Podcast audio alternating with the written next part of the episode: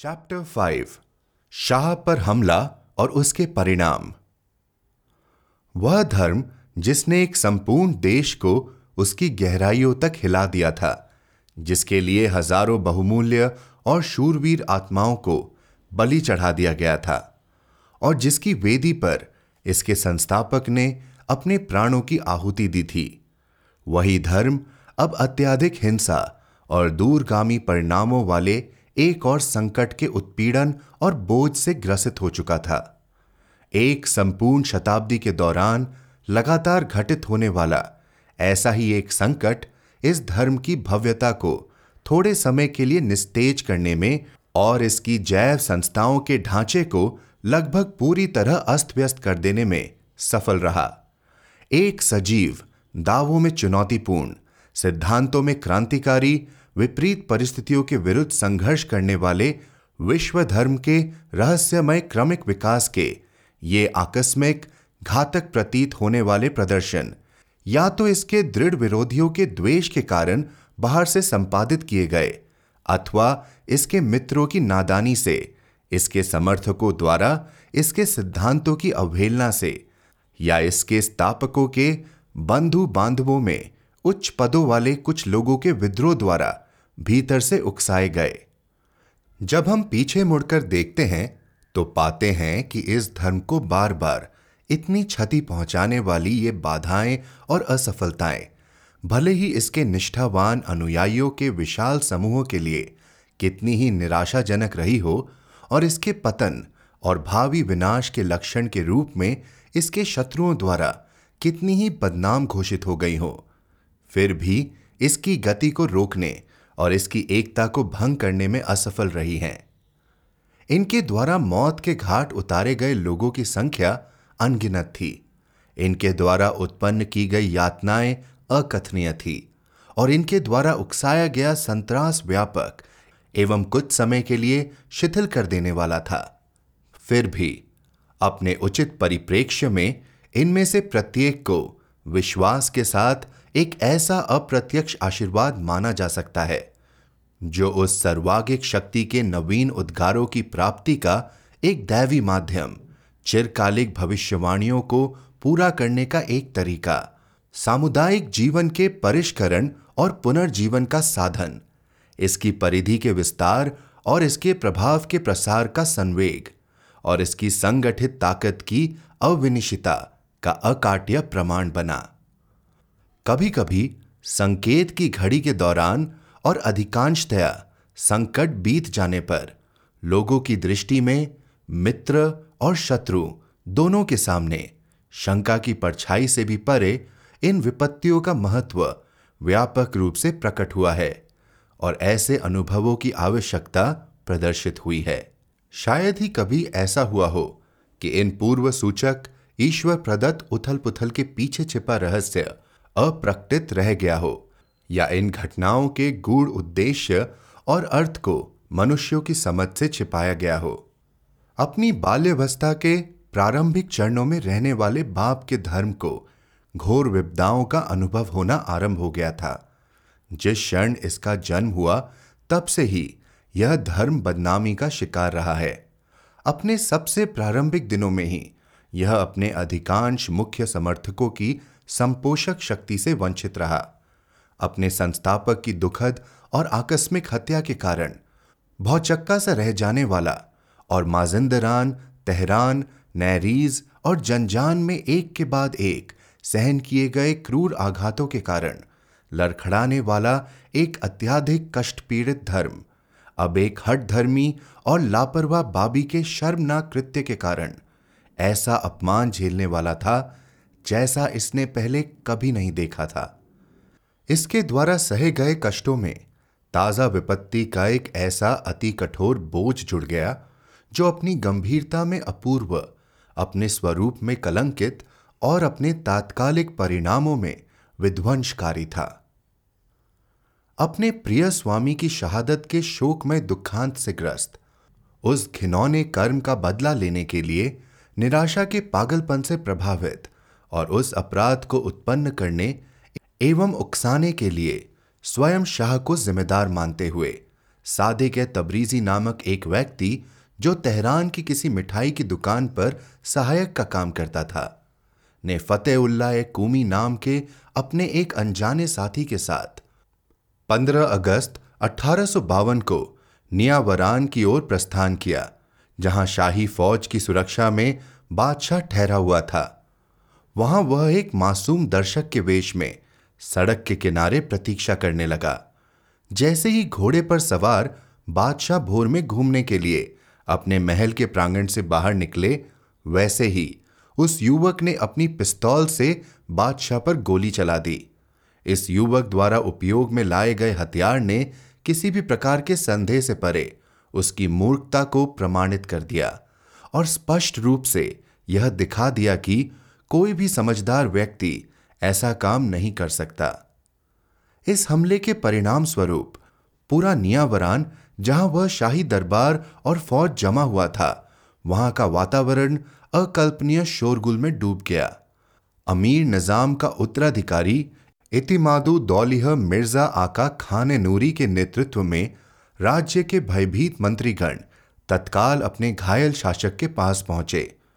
तुरियों की धूमधाम, नगाड़ों की गड़गड़ाहट और बांसुरियों की चुपती हुई ध्वनि ने चारों ओर से बादशाह सलामत के सहायकों का आह्वान किया। कुछ घोड़ों पर सवार होकर और कुछ पैदल ही बड़ी संख्या में शाह के सेवक महल परिसर में आ पहुँचे। भारी गड़बड़ी के बीच सभी आदेश दे रहे थे। कोई किसी की नहीं सुन रहा था, न तो कोई आज्ञा पालन कर रहा था, न ही कोई कुछ समझ पा रहा था।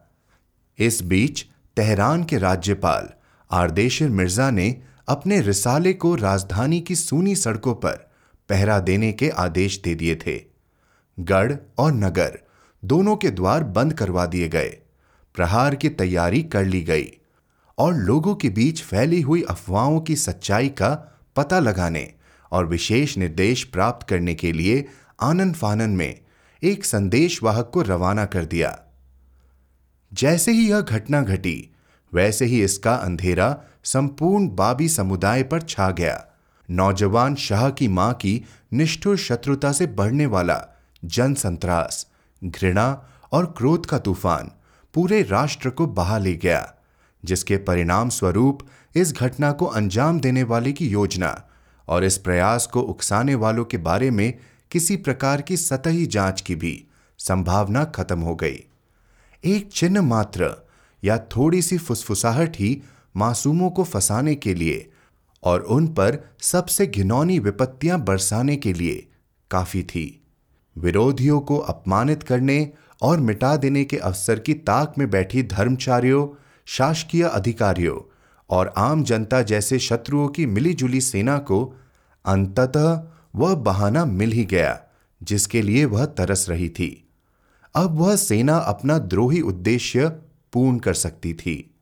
यद्यपि प्रभु धर्म ने राज्य के अधिकार और परमाधिकार को हड़पने के किसी भी प्रकार के इरादे से शुरू से ही इनकार किया था और इसके अनुयायियों ने ऐसे किसी भी कृत्य से दूर रहने के पुरजोर प्रयास किए थे, जिससे धर्मयुद्ध करने की इच्छा का या आक्रमणशील अभिवृत्ति का लोकमात्र भी संदेह उत्पन्न हो।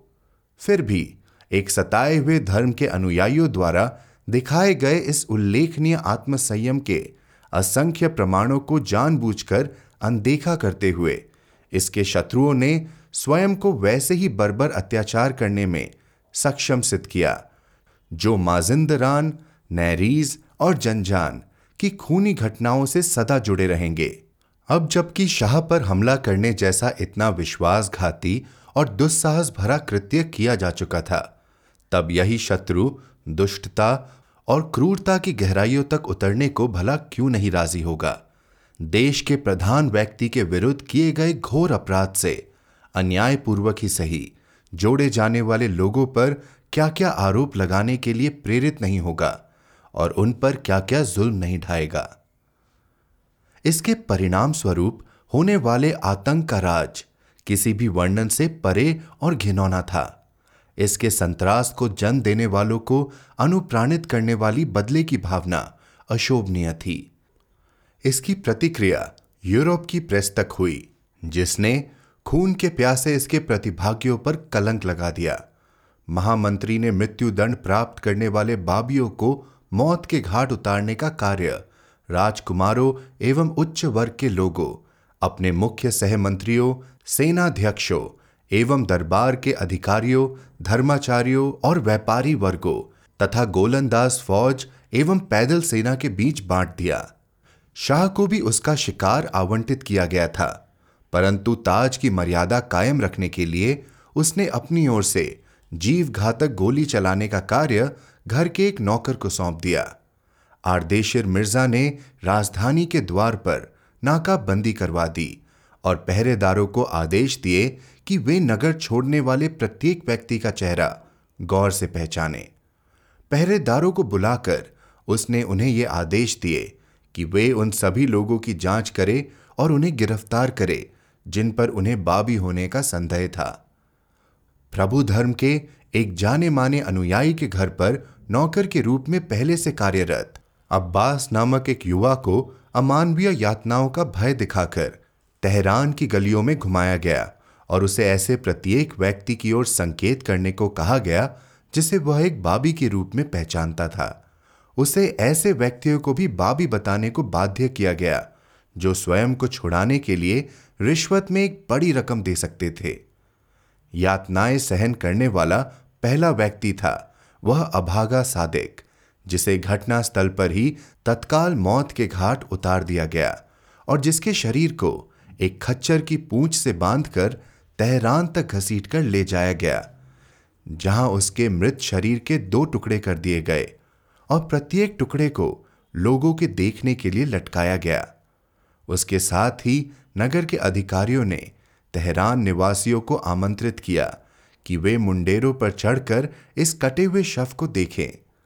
सादिक के साथी को आँख के समान धधकते लाल चिमटे एवं अंक को चीर कर रख देने वाले पेंचों से यातनाएँ देने के बाद उसके गले में पिघलता हुआ सीसा डाल दिया गया। उसके एक अन्य साथी, हाजी कासिम को निर्वस्त्र करके उसके शरीर में किए गए छेदों में जलती हुई मोमबत्तियाँ ठूस दी गई और ऐसी अवस्था में उसे एक ऐसी भीड़ के सामने घुमाया गया, जो चीख चीख कर उसे धिक्कार रही थी। दूसरों की आँख निकाल ली गई। उन्हें चीर दिया गया, उनका गला घोट दिया गया, उन्हें तोपों से उड़ा दिया गया, उनके टुकड़े टुकड़े कर दिए गए, उन्हें कुल्हाड़ियों और गदाओं से छिन भिन कर दिया गया, उनके पैरों में घोड़ों की नाले ठोक दी गई, उन्हें संगीनों से गोद दिया गया और उन्हें पत्थरों से मारा गया। उन्हें यातनाएँ देने वाले क्रूरता की विविधता में एक दूसरे से प्रतिस्पर्धा करते, जबकि जनता जिसके हाथों में इन असहाय शिकारों के शव सौंप दिए जाते थे। अपने शिकार पर टूट पड़ती और उन्हें इतना चीर फाड़ कर रख देती थी कि उनके शरीर का नामो निशान मिट जाता था।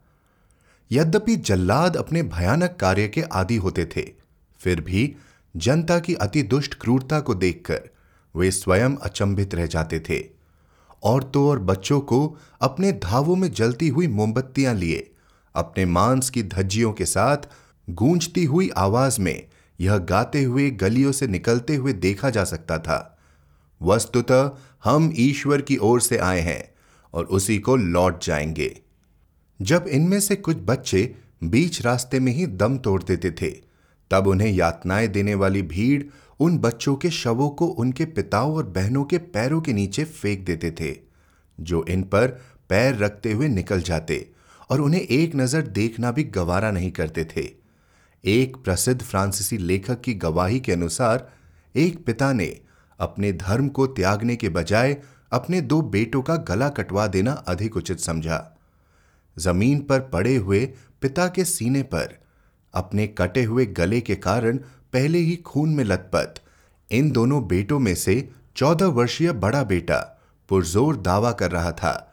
कि चूँकि वह उम्र में बड़ा है, इसलिए अपने प्राणों का बलिदान देने का पहला अधिकार उसे दिया जाए। विश्वसनीय सूत्रों से ज्ञात हुआ है कि उन दिनों शाह की सेवा में कार्यरत तथा इन क्रूरताओं को देखने के लिए विवश एक ऑस्ट्रेलियाई अफसर, कप्तान वॉन गुमेंस, इन यातनाओं को देखकर इतना संत्रस्त हो गया कि उसने अपनी नौकरी से इस्तीफा दे दिया। उपरोक्त घटना के दो सप्ताह बाद लिखे गए अपने उस पत्र में, जिसे सोल्दानतिन फ्रेंड में प्रकाशित किया गया था, इस कप्तान ने साक्षी देते हुए अपने मित्र को लिखा है, मेरे मित्रों, आकर देखो, तुम जो एक हृदय और यूरोप नैतिक सिद्धांत रखने का दावा करते हो, मेरे साथ चलकर उन दुखियारों को देखो, जिनकी आँखें निकाल ली जाती है, और जिन्हें घटनास्थल पर ही अमानवीय हिंसा के साथ अपने ही कटे हुए कान खाने को बाध्य किया जाता है।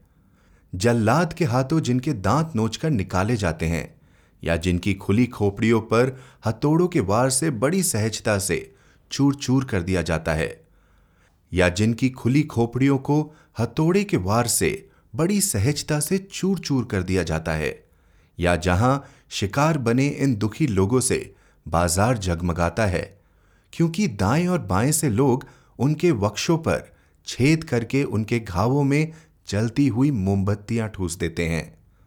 मैंने इनमें से कुछ ऐसे लोगों को बाज़ार में फौजी बैंड के पीछे पीछे बेड़ियों में घसीटे जाते देखा है, जिनके शरीर में गड़ी हुई ये मोमबत्तियाँ इस गहराई तक जल चुकी थी कि उनके घावों के मांस की चर्बी इस तरह टिमटिमा रही थी जैसे कोई हाल ही में बुझाया हुआ दीप हो। प्राय ऐसा होता है कि पूरब के लोगों के अथक प्रयास से नई यातनाएँ जन्म लेती हैं।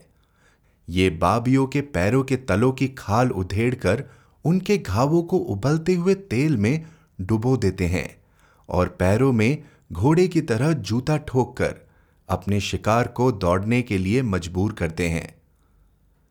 ऐसे में उस बाबी के मुख से कोई चीख नहीं निकली।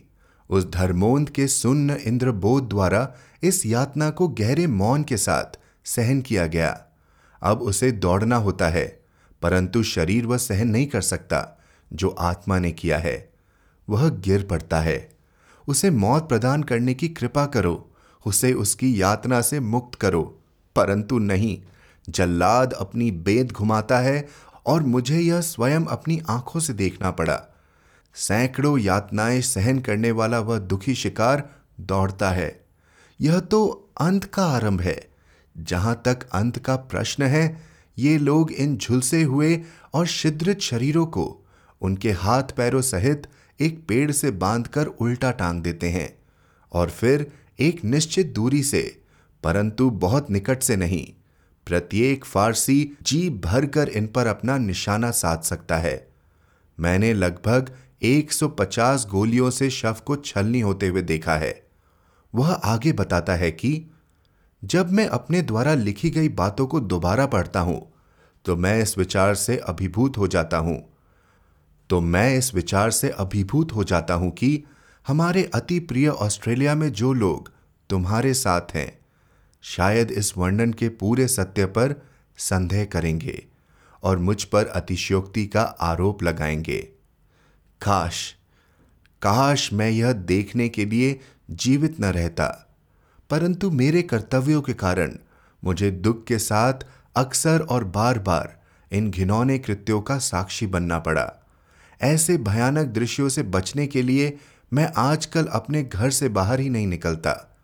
चूँकि मेरी आत्मा ऐसी अति दुष्टता से घृणा करती है, इसलिए मैं ऐसे अपराधों के स्थानों से कोई संबंध नहीं रखूँगा।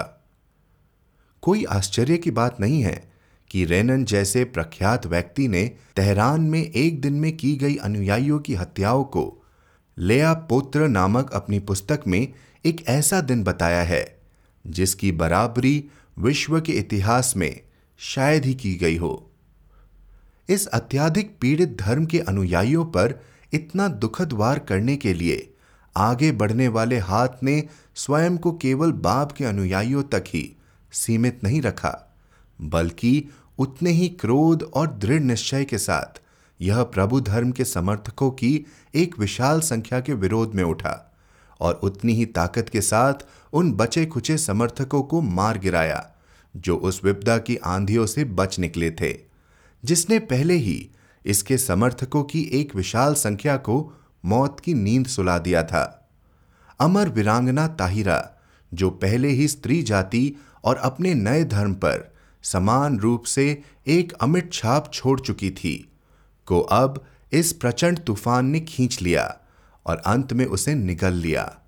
बाप के लिपिक उनकी कैद में, उनके साथी, उनकी अंतिम इच्छाओं के विश्वसनीय संग्राहक और उनकी शहादत की विलक्षणताओं के साक्षी सैयद हुसैन भी इस कोप के शिकार हो गए। उसी हाथ ने बहाउल्ला जैसी उच्चतम विभूति पर भी उठने का दुस्साहस किया। यद्यपि यह उन पर उठा, फिर भी उन्हें खत्म करने में असफल रहा। इसने उनके जीवन को संकट में डाल दिया। उनके तन पर बेरहम क्रूरता की अमिट छाप छोड़ दी। परंतु यह उस कार्यकाल की अवधि को काटकर कम नहीं कर सका, जिसका न केवल उस अग्नि को प्रज्वलित रखना नियत था, जो बाब ने जलाई थी। अपितु, जिसका एक ऐसी ज्वाला उत्पन्न करना भी नियत था, जो बाप के प्रकटीकरण के प्रताप को पूर्णता प्रदान करे, साथ ही उससे अधिक प्रकाश फैलाए। उन अंधकारमय और दुखदायी दिनों में, जब बाप नहीं रहे और उनके धर्म के आकाश में चमकने वाले प्रकाश पुंजों को एक एक करके बुझा दिया गया, जब उनका उत्तराधिकारी दरवेश के वेश में एक घबराए हुए भगोड़े की तरह रश्त के आसपास के इलाकों के पहाड़ों और मैदानों में भटकता फिर रहा था। तब बहाउल्ला द्वारा निष्पादित किए गए कार्यों के कारण अपने चौकन्ने शत्रुओं की दृष्टि में वे सबसे डरावने शत्रु बन गए और एक ऐसे धर्म की एकमात्र आशा बन गए, जिसका अस्तित्व अब तक नहीं मिटा था। बहाउल्ला की गिरफ्तारी और उनकी मौत अब एक ज़रूरत बन चुकी थी। वे बहाउल्ला ही थे, जिन्हें इस धर्म के जन्म के केवल तीन माह बाद बाप के दूत मुल्ला हुसैन के हाथों वह संदेश प्राप्त हुआ, जिसमें एक नए धर्म के प्रकटीकरण की घोषणा के शुभ समाचार दिए गए थे। वे बहाउल्ला ही थे, जिन्होंने इसके सत्य को तत्काल स्वीकार कर लिया और इसके प्रसार के लिए उठ खड़े हुए। वह उन्हीं का शहर और निवास स्थान था जिसकी ओर मुल्ला हुसैन के कदम सर्वप्रथम बढ़े थे, और जो अपने आप में एक ऐसा पावन ज्ञानातीत रहस्य समाये हुए था, जिसकी बराबरी करने की आशा न तो हिजाज कर सकता है, न शिराज। बाहुल्ला के साथ इस प्रकार संपर्क स्थापित करने के विषय में वह मुल्ला हुसैन का ही विवरण था, जिसे बाब ने इतने उल्लसित आनंद के साथ प्राप्त किया, और जिसने उनके हृदय को इतना आश्वासन प्रदान किया था कि आखिरकार उन्होंने मक्का और मदीना की अपनी उस तीर्थ यात्रा का निर्णय ले ही लिया, जिसका वे मन बना चुके थे। सिर्फ़ बहाउल्ला ही, उन अप्रत्यक्ष संकेतों, उन दीप्तिमान स्तुतियों, उन प्रज्वलित प्रार्थनाओं, उन आनंदमय घोषणाओं और उन भयानक चेतावनियों का लक्ष्य और केंद्र थे, जिनका उल्लेख कयुमूल अस्मा और बयान में उस महिमा के प्रथम और अंतिम लिखित प्रमाण के रूप में किया गया है, जिससे ईश्वर शीघ्र ही बहाउल्ला को वशीभूत करने वाले थे।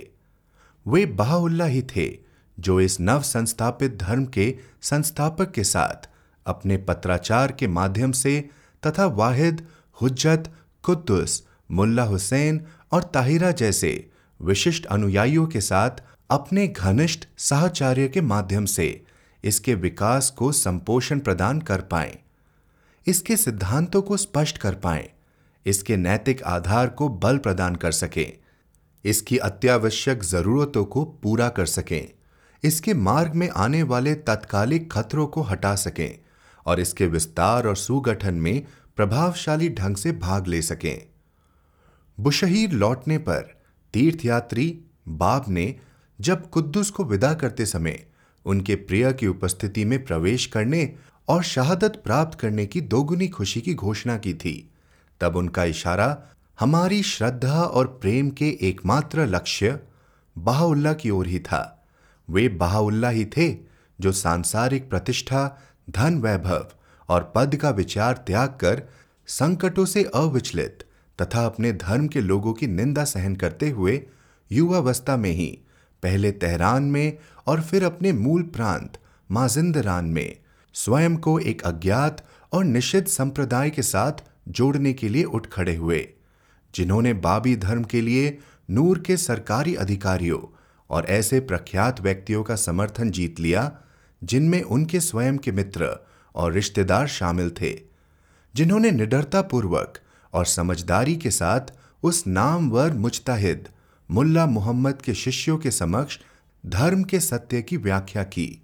उसी मुजताहिद के शिष्यों को इसके ध्वज तले शामिल कर लिया।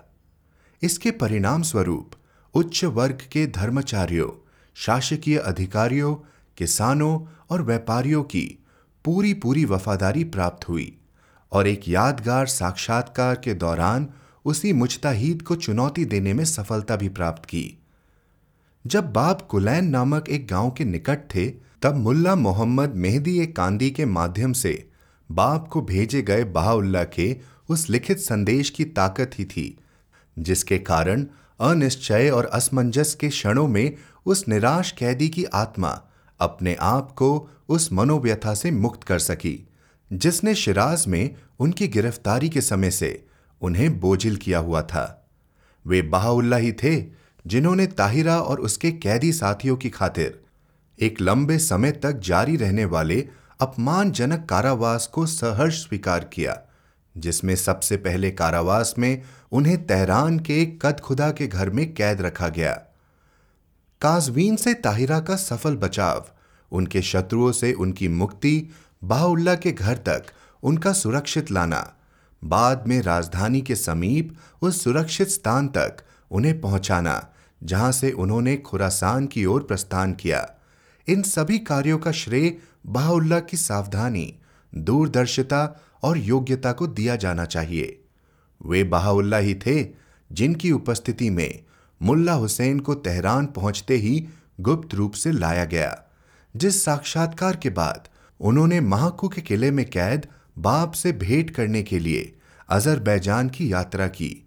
वे बहाउल्ला ही थे जिन्होंने अप्रत्यक्ष और अमोद रूप से बधस्त के सम्मेलन की कार्यवाही का संचालन किया, जिन्होंने अपने मेहमान के रूप में कुद्दुस, ताहिरा और उस अवसर पर एकत्रित होने वाले इक्यासी अनुयायियों की मेहमान नवाजी की, जिन्होंने प्रत्येक दिन एक पाती प्रकट की और प्रत्येक प्रतिभागी को एक नए नाम से विभूषित किया, जिन्होंने नियाला में अकेले ही 500 से भी अधिक गाँव वालों की आक्रमणकारी भीड़ के हमले का सामना किया। जिन्होंने आक्रमणकारियों के क्रोध से कुद्दुस की रक्षा की, जो उस संपत्ति के कुछ हिस्से को पुनः वापस दिलाने में सफल रहे, जिसे शत्रु लूट चुके थे, और जिन्होंने उस निरंतर सताई जाने वाली एवं अत्यंत उत्पीड़ित ताहिरा की सुरक्षा और बचाव को सुनिश्चित किया। वे बहाउल्ला ही थे, जिनके विरुद्ध मोहम्मद शाह के क्रोध को भड़काया गया, जो खुराफातियों के सतत प्रयासों के परिणाम स्वरूप बहाउल्ला के गिरफ्तारी के आदेश जारी करने और उन्हें राजधानी बुलाने का सम्मान जारी करने के लिए राज़ी हो गया। ऐसा सम्मन जिसका मोहम्मद शाह की आकस्मिक मृत्यु के कारण पूरा न होना नियत था। शेख तबरसी के किले में बहाउल्ला के दौरे के अवसर पर इतने भक्ति युक्त सम्मान और प्रेम के साथ उनका स्वागत करने वाले किले के निवासियों को बहाउल्ला द्वारा दी गई सलाहों और परामर्श ही उनके साहस के मुख्य प्रेरणा के स्रोत हैं, जो किले के शूरवीर रक्षकों ने प्रदर्शित किया था। वे बाहुल्ला के स्पष्ट निर्देश ही थे, जिनके कारण कुद्दुस की वह रहस्यमय रिहाई हो सकी, जिसके पश्चात उन झकझोर देने वाले पराक्रमों में वे उन लोगों का साथ दे सके, जिन्होंने माजिंदरान क्रांति को अमर बना दिया। ये ही वे रक्षक थे, जिनका साथ देने की बाहुल्ला की हार्दिक इच्छा थी, जिनके कारण ही इस बार बहाउल्ला ने आमुल की उस मस्जिद में अपना दूसरा कारावास सहन किया, जहाँ उन्हें कम से कम चार हज़ार दर्शकों के शोरगुल के बीच ले जाया गया। ये वे रक्षक ही थे, जिनके लिए उस नगर के मुस्ताहिद के निवास पर उनके तलवों पर बेतों से तब तक वार किया गया, जब तक उनमें से खून नहीं बह निकला। इसके पश्चात शेख तबरसी के इन्हीं रक्षकों के लिए, जब बहाउल्ला को नगर के राज्यपाल के निजी निवास में कैद किया गया था, तब वहाँ के प्रधान मुल्ला ने उनकी कड़ी निंदा की थी और एक ऐसी आक्रमणकारी भीड़ ने उनका अपमान किया था, जिसने राज्यपाल के घर को घेर लिया और बहाउल्ला पर पत्थर फेंके और उन्हें अपशब्द कहे। जब शेख तबरसी पहुंचकर कुद्दुस ने अपने घोड़े से नीचे उतरने के तत्काल बाद उस समाधि से टिक कर इस दिव्य श्लोक को उच्चारित किया था कि अगर तुम उनमें हो जो आस्था रखते हैं तो बकियातुल्ला, ईश्वर के अंश, तुम्हारे लिए सर्वोत्तम होंगे। उस असाधारण प्रतिभा से संपन्न व्यक्ति की प्रशंसा के पात्र तब बहाउल्ला ही थे। वे केवल बहाउल्ला ही थे जो समद के साथ की उस अद्भुत प्रशस्ति, उस उत्कृष्ट व्याख्या के लक्ष्य थे, जिसके कुछ अंश उसी किले में, सबसे दुखद परिस्थितियों में, कुरान की तुलना में छह गुना अधिक मात्रा में, उसी जवान शूरवीर कुद्दुस द्वारा लिखे गए थे। वे बाहुल्ला ही थे, जिनके भावी प्रकटीकरण के दिवस की ओर गूढ़ रूप से संकेत करते हुए, बाब ने दयान के सम्मान में चेहरिक में, लोहे हुरुफत प्रकट की थी। जिसमें उस मुस्तागत के रहस्य को उजागर किया गया था। वे बाहुल्ला ही थे, जिनकी उपस्थिति प्राप्त करने के लिए स्वयं बाब ने मुल्ला बकीर नाम के एक जीविताक्षर का स्पष्ट रूप से ध्यान आकर्षित किया था। चेरिक से निकलने से पहले स्वयं बाप द्वारा जारी किए गए निर्देशों के अनुसार बाप के दस्तावेज़, उनकी कलमदानी, उनकी मोहरे और गोमेद की अंगूठियों सहित वह पर्चा जिसमें बाब ने एक पंचभुज के रूप में बाह शब्द से उत्पन्न होने वाले कम से कम 360 शब्द लिखे थे। बहाउल्ला की ही सुरक्षा में सौंपे गए थे। वह केवल बहाउल्ला द्वारा की गई पहल और उन्हीं के कड़े निर्देश ही थे, जिनके अनुसार बाप के बहुमूल्य पार्थिव अवशेषों को सुरक्षित रूप से तबरीज से राजधानी स्थानांतरित किया गया था और उनकी शहादत के बाद के अशांत वर्षों के दौरान इन्हें अधिकतम गोपनीयता और सावधानी पूर्वक सुरक्षित रखा गया था।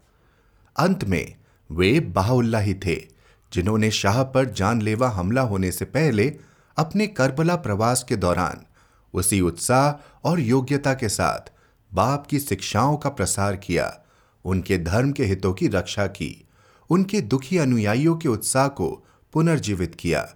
और उनके धर्म के घबराए हुए अनुयायियों की ताकत को संगठित किया। अपने खातों में उपलब्धियों का ऐसा विवरण रखने वाला व्यक्ति एक चौकन्ने शत्रु की नज़र या उसके क्रोध से न तो छूट सकता था और न ही वास्तव में छूटा।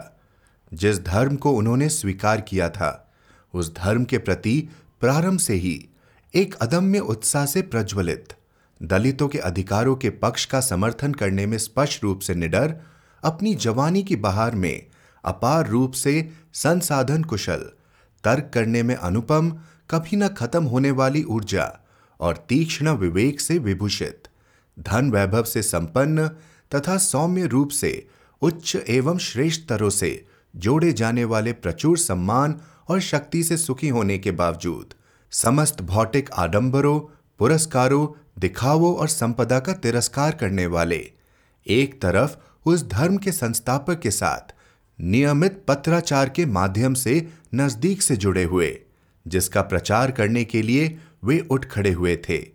तथा दूसरी ओर उस धर्म के प्रधान व्याख्याताओं की आशाओं, उनके भय, उनकी योजनाओं एवं उनकी गतिविधियों से प्रगाढ़ रूप से परिचित, कभी उस धर्म की मुक्ति के लिए संघर्ष करने वाली शक्तियों में सबसे आगे रहकर खुल्लम खुल्ला आगे बढ़ने वाले और मान्यता प्राप्त नेतृत्व का स्थान लेने वाले तो कभी किसी विकट या खतरनाक परिस्थिति का अधिक प्रभावपूर्ण ढंग से निवारण करने के लिए पूर्ण विवेक के साथ जानबूझकर पीछे हटने वाले, उस धर्म की अखंडता की सुरक्षा, उसकी समस्याओं के समाधान, उसका पक्ष रखने, उसके अनुयायियों को प्रेरित करने, तथा उसके विरोधियों को हक्का बक्का करने के लिए सदा सावधान। तैयार और अपने प्रयासों में अथक। इस धर्म के भाग्य में सबसे संकटपूर्ण घड़ी में बहाउल्ला आखिरकार उस मंच के केंद्र में ही कदम रख रहे थे, जिसे बाब ने बड़े कष्ट से खाली किया था। एक ऐसा मंच, जिस पर कम से कम 40 वर्ष की अवधि तक बहाउल्ला द्वारा एक ऐसी भूमिका निभाना नियत था, जो अपनी शान, करुणामयता और भव्यता में विश्व के ऐतिहासिक धर्मों के किसी भी महान संस्थापक की पहुँच से दूर थी। अपने विरुद्ध लगाए गए आरोपों के कारण पहले ही उस मोहम्मद शाह का कोप सुलग उठा था, जिसने बदहस्त की घटना के बारे में सुनकर माँ जिंदरान के खानों को संबोधित किए गए कई आदेशों में बाहुल्ला की गिरफ्तारी के आदेश जारी कर दिए थे और उन्हें मौत के घाट उतारने का अपना दृढ़ निश्चय व्यक्त किया था। पहले ही वज़ीर बाहुल्ला के पिता से अलग होने वाला और बाहुल्ला की एक रियासत को छल से हड़पने में अपनी नाकामयाबी से क्रोधित, हाजी मिर्ज़ा अकासी ने बाहुल्ला के प्रति अमिट शत्रुता की सौगंध खाई थी। लेकिन बड़ी बुद्धिमता पूर्वक उसके दुष्ट षड्यंत्रों को निष्फल कर दिया गया था। इसके अतिरिक्त इतने ऊर्जावान विरोधों के व्यापक प्रभाव से पूरी तरह सावधान अमीर निज़ाम ने एक विशिष्ट सभा में बाहुल्ला पर आरोप लगाया कि उनकी गतिविधियों के परिणाम स्वरूप सरकार को कम से कम पाँच करोड़ का घाटा सहन करना पड़ा है। साथ ही उसने प्रभु धर्म के भाग्य की इतनी संकटपूर्ण घड़ी में बाहुल्ला से स्पष्ट अनुरोध किया कि वे अपना निवास स्थान करबला में अस्थायी रूप से स्थानांतरित कर लें। अमीर निज़ाम का उत्तराधिकारी बनने वाले मिर्ज़ा अका खान नूरी ने अपने कार्यालय के आरंभ में ही अपनी सरकार और बाहुल्ला के बीच पुनः मैत्री कराने का प्रयास किया था, जिसे वह बाप के अनुयायियों में सबसे अधिक कुशल व्यक्ति मानता था। कोई आश्चर्य की बात नहीं कि बाद में जब शाह पर जानलेवा हमले जैसा गंभीर और दुस्साहस भरा कृत्य किया गया तो शाह के मन में तथा उसकी सरकार उसके दरबार और उसकी प्रजा के मन में भी। बाहुल्ला के प्रति एक अत्यंत गंभीर और उतना ही निराधार संदेह घर कर गया हो।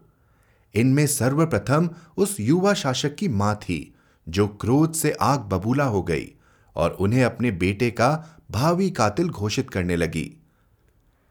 जिस समय शाह पर जानलेवा हमला हुआ, उस समय बाहुल्ला लवासान में महामंत्री के आतिथ्य में थे।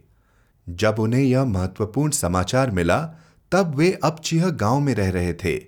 उनके अतिथय के रूप में सेवा करने वाले महामंत्री के भाई जाफ़र कुली खान ने उन्हें सलाह दी कि वे कुछ समय के लिए पड़ोस के क्षेत्र में छिप जाएँ, परंतु उसकी सलाह पर ध्यान न देते हुए और उनकी सुरक्षा सुनिश्चित करने के लिए भेजे गए विशेष संदेश वाहक की सहायता को अस्वीकार करते हुए अगले दिन सुबह बाहुल्ला घोड़े पर सवार होकर शांतिपूर्ण निर्भयता से शिमरान ज़िले के नियावरान में स्थित शाही फौज के उस समय के मुख्यालय की ओर निकल पड़े। जरकांदी नामक गाँव में उनकी भेंट उनके जीजा मिर्ज़ा मजीद से हुई, जो उन्हें अपने घर ले गए। मिर्ज़ा मजीद उन दिनों रूसी मंत्री, प्रिंस दोलगो रुकी के सचिव के रूप में कार्य करते थे। इनका घर उनके अधिकारी के घर के पास ही था। बाहुल्ला के आगमन की खबर पाते ही हाजी बुद्दौली और हाजी अली खान के सेवकों ने तत्काल यह सूचना अपने मालिक को दे दी, जिसने मामले की सूचना अपने राजा को दी। आश्चर्यचकित होकर शाह ने अपने विश्वसनीय अधिकारियों को रूसी दूतावेज भेजा और आरोपियों को तत्काल उसके हवाले करने की मांग की। शाही प्रतिनिधियों की बात मानने से इनकार करते हुए रूसी मंत्री ने बहाउल्ला से अनुरोध किया कि वे उस महामंत्री के निवास के लिए प्रस्थान करें, जिसे वह अपनी इस इच्छा से अवगत करा चुका था कि जो अमानत बाहुल्ला रूसी सरकार उसे सौंप रही थी, उनकी सुरक्षा सुनिश्चित की जाए। परंतु महामंत्री के इस डर के कारण यह उद्देश्य पूरा न हो सका कि यदि उसने आरोपी बाहुल्ला को वह सुरक्षा प्रदान कर दी, जिसकी मांग उससे की जा रही थी तो वह अपना पद गंवा बैठेगा। अपने शत्रुओं के हाथों में सौंपे जाने के बाद निरंतर शिकार बनाए जाने वाले धर्म के इस नामवार व्याख्याता को वह प्याला चखाया गया, जिसे इसके माने हुए दिव्य नेतृत्वकर्ता ने तलछट तक पिया था। बहाउल्ला को गर्मी के मौसम की दोपहर की जलती हुई धूप में बगैर ताज के बेड़ियों में बांधकर पैदल और नंगे पाँव नियावरान से तेहरान की सियाही चल तक लाया गया। रास्ते में कई बार उनके ऊपरी वस्त्र को निकालकर उनका बहुत मज़ाक उड़ाया गया और उन पर पत्थर फेंके गए, जहाँ तक उस अंधकूप जैसे कारागार का प्रश्न है, जहाँ उन्हें डाला गया था, वह ज़मीन के नीचे स्थित था और मूल रूप से राजधानी के एक सार्वजनिक स्नानाघर का जलाशय हुआ करता था। इस कारागार के विषय में भेड़िए के पुत्र को संबोधित पत्र में लिखे गए बहाउल्ला के शब्द ही उस अग्नि परीक्षा की साक्षी देते हैं, जो उन्होंने उस दूषित गाहवार में सहन की। चार माह तक हमें एक ऐसे स्थान के हवाले कर दिया गया, जिसकी मलिनता की तुलना नहीं की जा सकती। वहाँ पहुँचते ही पहले हमें एक घोर अंधकार भरे गलियारे में से ले जाया गया, जहाँ से हम तीन खड़ी सीढ़ियों से नीचे उतरकर उस कैद तक पहुँचे जो हमारे लिए निर्धारित की गई थी। यह कैद घने अंधकार से ढकी हुई थी और हमारे साथी कैदियों की संख्या लगभग डेढ़ सौ थी, जिनमें चोर, हथियारे और डकैत शामिल थे। यद्यपि भीड़ बहुत थी, फिर भी बाहर जाने का और कोई रास्ता नहीं था, सिवाय उस गलियारे के, जिससे हमने प्रवेश किया था। कोई भी कलम उस स्थान का चित्रण नहीं कर सकती, न ही कोई जीवा उसकी घृणा योग्य दुर्गंध का वर्णन कर सकती है। उनमें से अधिकांश लोगों के पास न तो कपड़े थे, न ही सोने के लिए बिस्तर। केवल ईश्वर ही जानता है कि उस सबसे अधिक घृणित दुर्गंध और उदासी से भरे स्थान में हम पर क्या बीती। बाउल्ला के पैरों को लकड़ी के लट्ठे में रखा गया और उनकी गर्दन के इर्द गिर्द दो इतनी भारी बेड़ियाँ कस दी गई कि उसके निशान बाहुल्ला के शरीर पर जीवन भर बने रहे। स्वयं अब्दुल बहा ने साक्षी दी है कि उनकी गर्दन के आसपास एक भारी जंजीर कस दी गई, जिससे उन्हें पाँच अन्य बाबियों के साथ बांधा गया। इन जंजीरों को बड़े शक्तिशाली और भारी बोल्टों और पेंचों के साथ इकट्ठा बाँध दिया गया था। बाहुल्ला के कपड़े और उनका ताज फटकर तार तार हो गए थे। उन्हें इस दारुण अवस्था में चार माह तक रखा गया। तीन दिन और तीन रातों तक उन्हें कोई भोजन और पानी नहीं दिया गया। नींद लेना उनके लिए असंभव था। यह जगह अतिशीत और शिलन भरी मैली कीड़े मकोड़े से ग्रसित और असहनीय दुर्गंध से भरी थी। दया रहित घृणा से प्रेरित शत्रुओं ने इस आशा में कि उन्हें बाहुल्ला के सबसे निर्दयी शत्रु, अर्थात उनके राजा की माता की ओर से अनुग्रह प्राप्त होगा।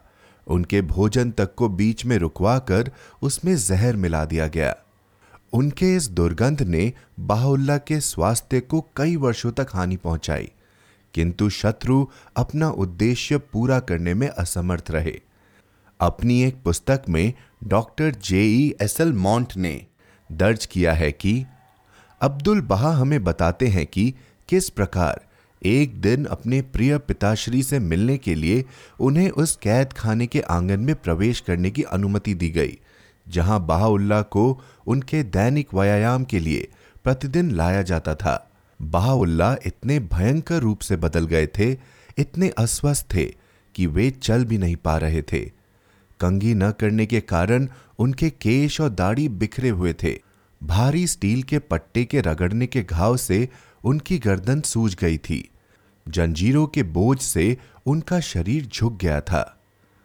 जब बाहुल्ला को उन तूफानी दिनों से जुड़ी परीक्षाओं और दारुण दुखों से इतने घिनौने और क्रूर ढंग से उत्पीड़ित किया जा रहा था, तब प्रभु धर्म का एक अन्य प्रकाश पुंज, वह बहादुर ताहिरा भी बड़ी तेज़ी के साथ शत्रुओं की विनाशकारी शक्ति का शिकार बनती जा रही थी।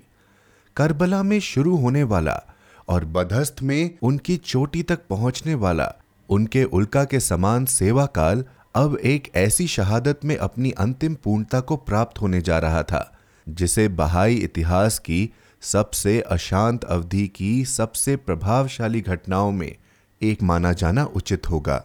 ताहिरा, हाजी मुल्ला सलीह बरकानी के उस अत्यंत प्रतिष्ठित परिवार की वंशज थी, जिसके सदस्यों को फारस के धर्माचार्य पदक्रम में एक वांछनीय स्थान प्राप्त था। वे यशस्वी फातिमा की हमनाम थी।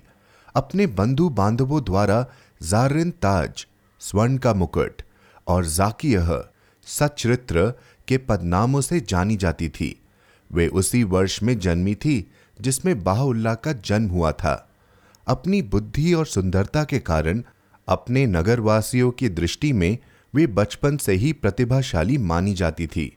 उनके द्वारा प्रस्तुत किए जाने वाले विचारों की बुद्धिमत्ता और नवीनता के कारण, अपने धर्म परिवर्तन के पूर्व अपने देश के चंद सबसे घमंडी और ज्ञानी उलेमाओं द्वारा वे अत्यंत सम्मानित थी। उनका आदर करने वाले उनके शिक्षक सैयद काजिम द्वारा उन्हें कुर्रातुल एन मेरी आँखों की शीतलता की उपाधि से सराहा गया था। शक्ति और महिमा की वाणी ने उन्हें ताहिरा, पवित्र, की उपाधि से सम्मानित किया था। बाप द्वारा जीविताक्षर के रूप में शामिल की जाने वाली वे एकमात्र महिला थी।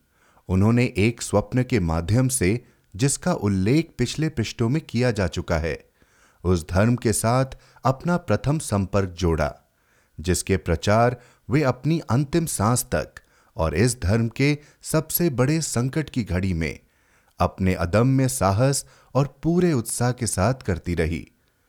अपने पिता के प्रबल विरोध से विचलित हुए बगैर, अपने चाचा के अभिशापों की परवाह न करते हुए, अपने पति और अपने भाइयों की विनती से अप्रभावित रहते हुए, तथा पहले करबला के, फिर बगदाद के और फिर उसके बाद काजवीन के नगर प्रशासन अधिकारियों द्वारा उनकी गतिविधियों पर रोक लगाने के लिए उठाए गए कदमों से भयभीत हुए बिना पूरी ऊर्जा के साथ वे बाबी धर्म को आगे बढ़ाती रही।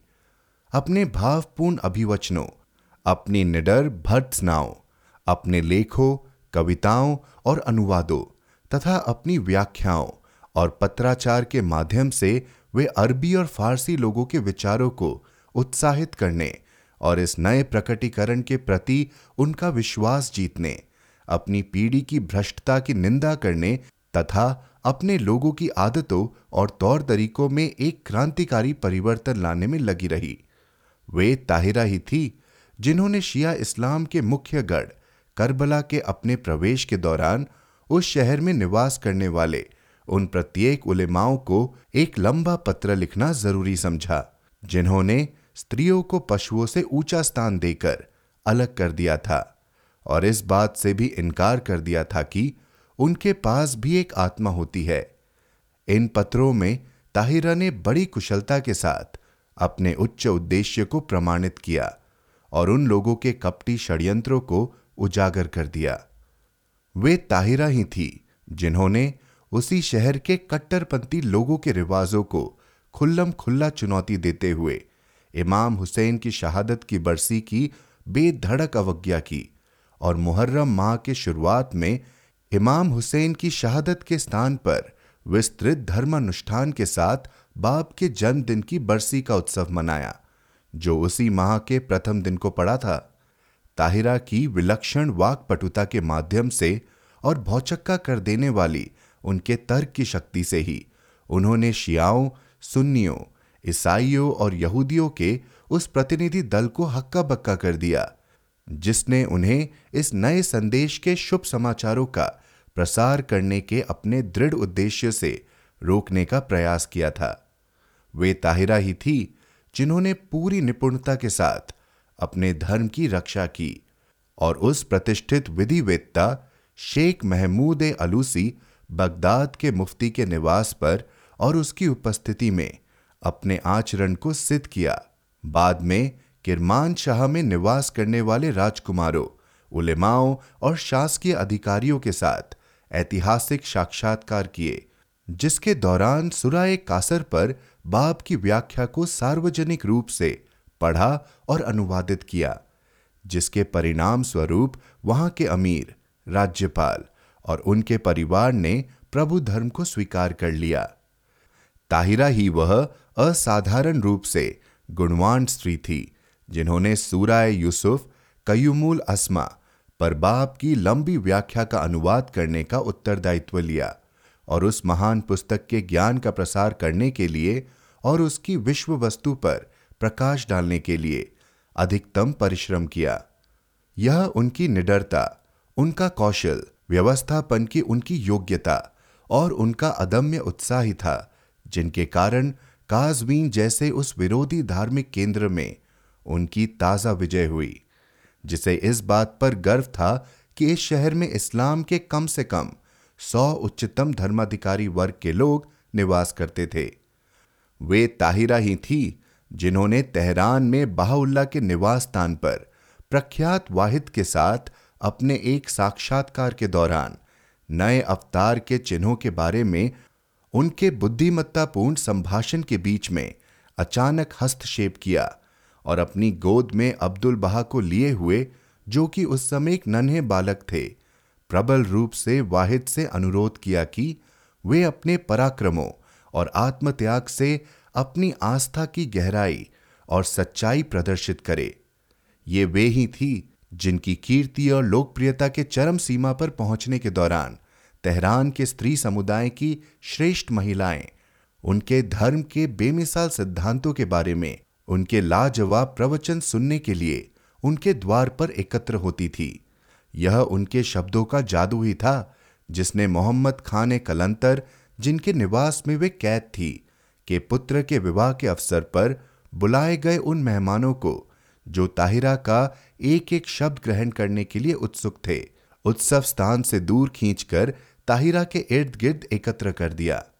उसी घर में अपनी कैद के दौरान महामंत्री के उन प्रतिनिधियों के साथ, जिन्हें उनसे पूछताछ के लिए भेजा गया था, ताहिरा ने सात सम्मेलनों की एक श्रृंखला में इस नए प्रकटीकरण की विशेषता प्रदान करने वाले दावों और विशिष्टताओं की गहन और बगैर शर्त पुष्टि की। यही वह कारण था जिसके परिणाम स्वरूप उन्हें मौत की सजा सुनाई गई थी। वे ताहिरा ही थीं, जिनकी कलम से ऐसी कविताएँ प्रकटित हुई जो न केवल बाप के प्रकटीकरण में उनकी आस्था को प्रमाणित करती थी। अपितु इस बात का भी प्रमाण देती है कि बाहुल्ला के अब तक छिपे ध्यय के उद्दात स्वरूप को ताहिरा ने पहचान लिया था। और अंतिम, किंतु उतना ही महत्वपूर्ण तथ्य यह है कि बधस्त के सम्मेलन में भाग लेते समय ताहिरा की पहल पर ही एक क्रांतिकारी और अब तक बहुत कम समझ में आने वाले विधान के सबसे चुनौतीपूर्ण आशयों को उनके सह अनुयायियों के समक्ष प्रस्तुत किया गया और नई विश्व व्यवस्था को इस्लाम के नियमों और संस्थाओं से हमेशा के लिए अलग कर दिया गया। इतनी शानदार उपलब्धियों को अब शहादत का ताज पहनाया जाने वाला था और पूरी राजधानी में उठने वाले तूफ़ान के मध्य ताहिरा की शहादत में यह अपनी चरम सीमा पर पहुँचने वाली थी। एक रात इस बात से अवगत होते हुए कि उनकी मृत्यु की घड़ी निकट आ चुकी है। ताहिरा ने दुल्हन के वस्त्र पहने, इत्र लगाया और कलंतर की पत्नी को अपने पास बुलाकर उसे अपनी भावी शहादत का रहस्य बताया और उसे अपनी अंतिम इच्छाओं का राजगार बनाया। इसके बाद अपने कक्ष में बंद होकर उन्होंने प्रार्थना और भक्ति के साथ उस घड़ी की प्रतीक्षा की, जिसमें उनके परम प्रिय के साथ उनका मिलन होने वाला था। मध्य रात्रि के अंधकार में जब अज़ीज़ खान सरदार के जल्लाद, ताहिरा को उस इलखानी बगीचे में ले जाने के लिए वहाँ पहुँचे, जो नगर द्वार के बाहर स्थित था और जो ताहिरा की शहादत का स्थान बनने वाला था। उस समय वे दुख और विजय की मिलीजुली अभिव्यक्ति करने वाली एक प्रार्थना गाते हुए अपने कमरे में टहल रही थी। जब वे बाहर आईं, तब सरदार नशे में बहका हुआ था और अपने उप सेनापतियों के साथ ज़ोर ज़ोर से हंस रहा था। उसने बिना सोचे विचारे आदेश दे दिया कि ताहिरा को तत्काल गला घोटकर मार दिया जाए और उन्हें एक गड्ढे में फेंक दिया जाए। इस अमर वीरांगना को उसी रेशमी रुमाल से मौत के घाट उतारा गया। जो उन्होंने अपने अंतर्ज्ञान से प्रेरित होकर विशेष रूप से उसी उद्देश्य के लिए सुरक्षित रखा था, तथा अपने अंतिम समय में कलंतर के उस पुत्र को सौंपा था, जो उनकी अंतिम घड़ियों में उनके साथ था। उनके पार्थिव शरीर को एक कुएँ में उतारा गया, जिसे मिट्टी और पत्थर से उसी प्रकार भर दिया गया, जैसे कि स्वयं ताहिरा ने चाहा था। इस प्रकार इस महान बाबी वीरांगना के जीवन का अंत हुआ, जो प्रथम महिला समर्थक शहीद थी, जिन्होंने अपनी मृत्यु के समय उस व्यक्ति की ओर मुड़कर जिसकी हिरासत में उन्हें रखा गया था, बड़े साहस के साथ यह घोषित किया, तुम जितनी जल्दी चाहो, मुझे मार सकते हो, परंतु तुम स्त्रियों की मुक्ति को नहीं रोक सकते। उनका सेवा काल उतना ही चकित कर देने वाला था। जितना यह संक्षिप्त था, और उतना ही दुखद था जितना यह घटनाओं से भरा हुआ था। अपने उन सह अनुयायियों, अपने उन सह अनुयायियों, जिनके पराक्रम अधिकांशतः अज्ञात रहे, तथा विदेशी प्रांतों के समकालीन लोगों द्वारा सराहे ना जा सके कि विपरीत इस अमर स्त्री की ख्याति विदेशों तक पहुँची, और अपूर्व तेज़ी के साथ पश्चिमी यूरोप की राजधानियों में प्रवेश कर गई। इसने विभिन्न राष्ट्रों, पृष्ठभूमियों और संस्कृतियों के स्त्री पुरुषों में उत्साहपूर्ण प्रेम उत्पन्न किया और उनमें उत्कट प्रशंसा जगाई। कोई आश्चर्य की बात नहीं है कि अब्दुल बहा ने उनका नाम सारा आसियह, पवित्र मेरी और फातिमा के साथ जोड़ दिया, जो क्रमिक विधानों के दौरान अपनी अंतर्भूत उत्कृष्टता और अद्वितीय स्थान के कारण अपनी जाति की समस्त स्त्रियों की तुलना में श्रेष्ठतम थी। स्वयं अब्दुल बहा लिखते हैं कि वे अपने युग की आपदा थी और तर्कपूर्ण दलीलों में दुनिया के लिए संकट। साथ ही उन्होंने ताहिरा का वर्णन, ईश्वर के प्रेम से प्रज्वलित मशाल और ईश्वर के आशीषों से प्रकाशित दीप के रूप में किया है। वास्तव में उनके जीवन की चमत्कारिक कहानी भी उतनी ही दूर तक और उतनी ही तेज़ी के साथ प्रचारित हुई जितनी उनकी प्रेरणा के स्रोत स्वयं बाब की कहानी हुई थी। बाब और उनके अनुयायियों के जीवन पर टिका करने वाले एक विख्यात टिकाकार ने ताहिरा को विज्ञान के लिए आश्चर्य, लेकिन सौंदर्य जगत में भी आश्चर्यचकित कर देने वाला की उपाधि से विभूषित किया। एक विख्यात नाटककार जिनसे सेरा बर्नहार्ट ने विशेष रूप से ताहिरा के जीवन का नाटकीय रूपांतरण लिखने का अनुरोध किया गया था। उसने ताहिरा की प्रशंसा में लिखा है कि वे फारस की जॉन ऑफ़ आर्क थी। पूरब की महिलाओं के उद्धार की वह अग्रणी थी, जो मध्यकालीन हेलोइस और नव आदर्शवादी हिपेशिया दोनों से मेल खाती थी। कैडलस्टन के लॉर्ड कर्जन साक्षी देते हैं कि, जर्जिन ताज स्वर्ण का मुकुट नामक काजवीन के सुंदर किंतु दुर्भाग्य के शिकार कवयत्री की वीरता, आधुनिक इतिहास का सबसे अधिक प्रभावित कर देने वाला वृत्तांत है। सुविख्यात अंग्रेज़ प्राच्यविद प्रोफेसर इजी ब्राउन लिखते हैं कि किसी भी देश और युग में कुरातुल एन जैसी स्त्री का प्रकट होना एक दुर्लभ संयोग है, परंतु फारस जैसे देश में तो यह एक महा आश्चर्य है। बल्कि लगभग एक चमत्कार ही है। यदि बाबी धर्म के पास अपनी महानता सिद्ध करने का अन्य कोई प्रमाण न होता तो इतना काफ़ी था कि इसने कुरातुल एन जैसी वीरांगना उत्पन्न की। प्रख्यात अंग्रेज़ विद्वान डॉक्टर डी के चैन यह महत्वपूर्ण पुष्टि करते हैं कि इस्लामिक देशों में कुरातुल एन द्वारा बोई जाने वाली फ़सल अब दिखाई देने लगी है। फारस में सामाजिक सुधार की सूची की शुरुआत करने का श्रेय इस महान महिला को जाता है।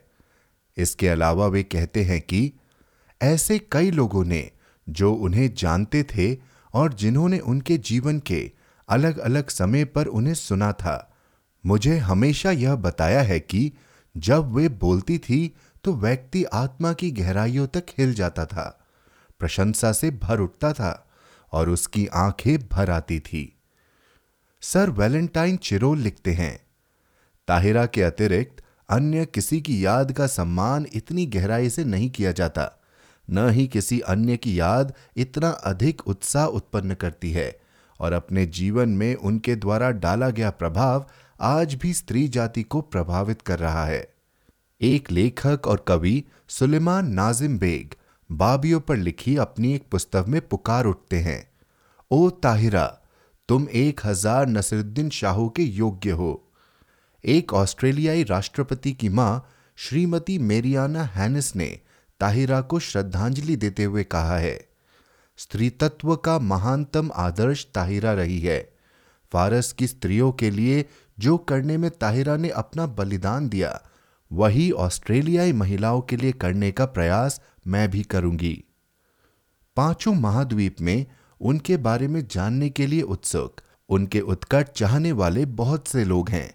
ऐसे कई हैं, जिनका आचरण उनके प्रेरणादायक उदाहरण से प्रेरित हुआ है, जिन्होंने उनकी अनूठी गजलों को कंठस्थ किया है, या उनकी कविताओं को सुर में ढाला है, जिनकी आँखों के सामने उनके अदम्य साहस का दृश्य जगमगाता रहता है, जिनके हृदयों में एक ऐसा प्रेम और श्रद्धा घर कर गई है जिसे समय कभी भी धुंधला नहीं सकता और जिनकी आत्माओं में वही निडरता और उसी सच्चाई के साथ उस पथ पर चलने का दृढ़ संकल्प सुलगता रहता है, जो ताहिरा ने अपने लिए चुना था और जिस पद से वह अपने धर्म परिवर्तन के क्षण से अपनी मृत्यु की घड़ी तक कभी विचलित नहीं हुई।